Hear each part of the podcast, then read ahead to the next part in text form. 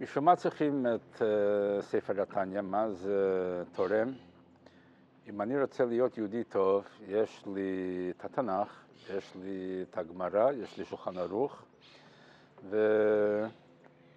וככה אני יודע מה הקדוש ברוך הוא רוצה ממני, אז מה מוסיף לי ספר התניא בפרט וחסידות בכלל.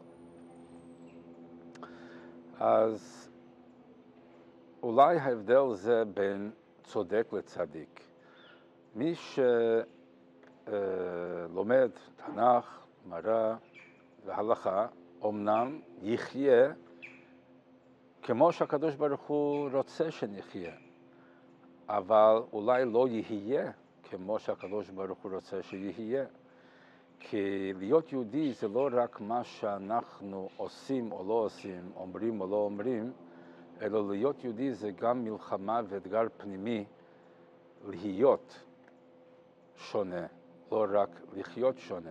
אז להיות צדיק, ככה, איך אפשר להגיע להיות שונה? לחיות כצדיק, אני מבין, כן, אני מקיים מצוות, אז אני חי כצדיק.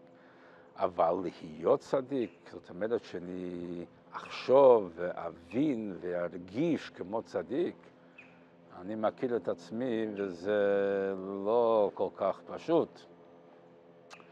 אז האמת היא שבתניא מגלה לנו סוד גדול, שלא מצפים מאיתנו להיות צדיקים, אלא להיות בינונים.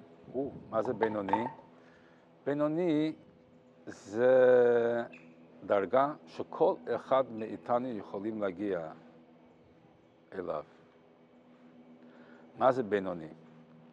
בינוני זה בן אדם שיש לו כל הרצונות והתאוות והנטיות של רשע, אבל הוא שולט על עצמו ומתנהג כצדיק.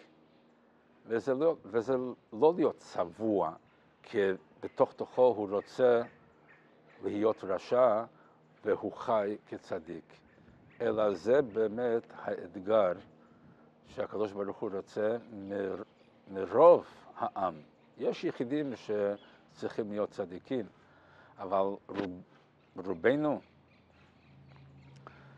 מצפים מאיתנו להיות בינונים, להיות אמיתיים, להיות אנשים שלוחמים עם האויב הכי גדול בעולם, שזה אנחנו בעצמנו. ושמה האתגר הכי חשוב, ושמה ההצלחה הכי חשובה, וספר התניא נותן לנו את הכלים איך להתמודד ולהצליח במשימה הזאת. לא רק לחיות כמו שהקדוש ברוך הוא רוצה, אלא להיות כמו שהקדוש ברוך הוא רוצה. דרך צלחה.